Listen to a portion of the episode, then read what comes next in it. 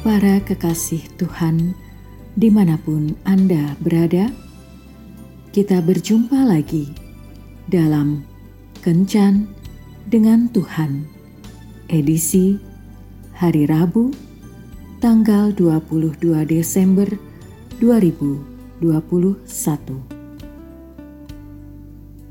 Dalam Kencan kita kali ini, kita akan merenungkan ayat dari Kitab Amsal bab 23 ayat 22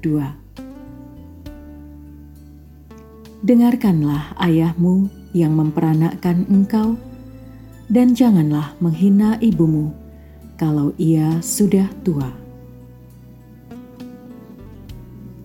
Sahabat kencan dengan Tuhan yang terkasih, ada sebuah tulisan yang mengilustrasikan tentang kisah penciptaan perempuan. Setelah Allah mengakhiri penciptaannya di hari kelima, maka pada hari keenam Ia menciptakan Adam. Kemudian Allah menciptakan perempuan yang diberi nama Hawa. Salah seorang malaikat menghampiri Allah dan berkata, "Banyak sekali waktu yang dihabiskan untuk menciptakan calon ibu ini? Allah menjawab, "Tidakkah kau lihat perincian yang harus dikerjakan? Ibu ini harus tahan air atau waterproof, tapi bukan dari plastik."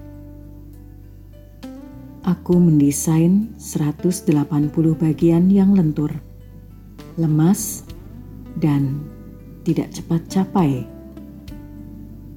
Ia harus bisa hidup dari makanan yang seadanya. Ia harus memiliki telinga yang lebar untuk menampung semua keluhan anak-anak dan suaminya. Ia harus didesain dengan ciuman yang dapat menyembuhkan dan menyejukkan hati anak-anaknya.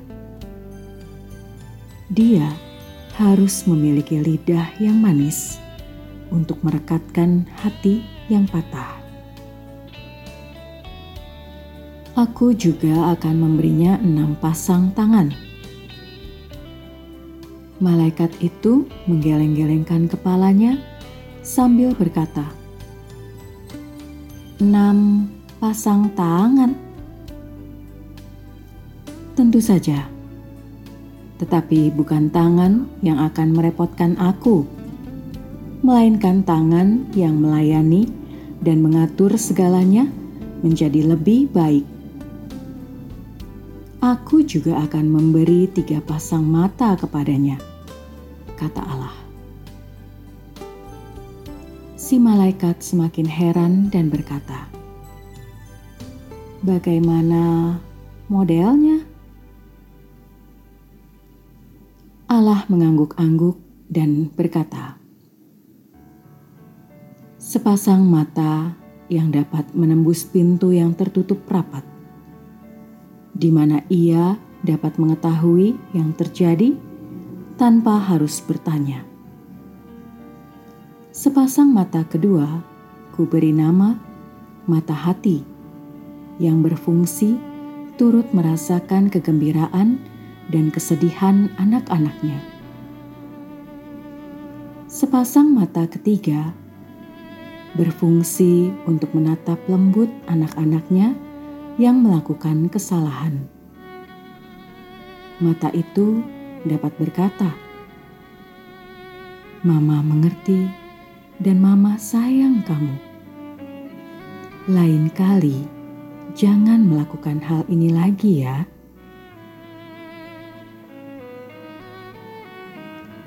Istirahatlah, kata malaikat.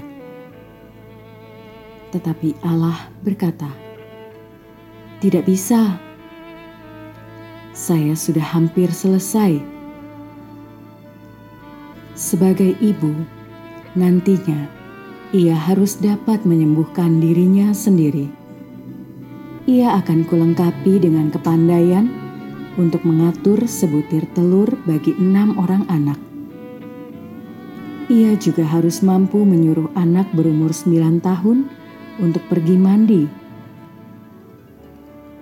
Pada saat anak itu sedang asik bermain. Akhirnya sang malaikat memutar-mutar contoh ibu itu perlahan-lahan dan berkata, "Terlalu lunak, tapi kuat," kata Allah. Tak dapat kubayangkan betapa banyak beban yang dapat ia pikul dan derita.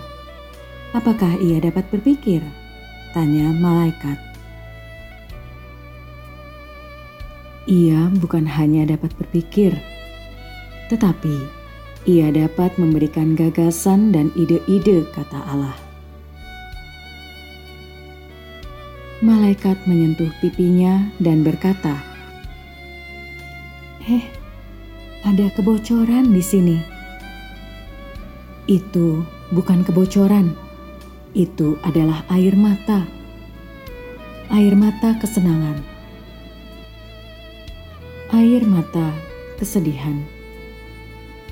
Air mata kekecewaan, air mata kesakitan, air mata kesepian, air mata kebanggaan, dan air mata-air mata lainnya, kata Allah. Akhirnya malaikat berkata kepada semua anak-anak di dunia ini, "Cintailah ibumu."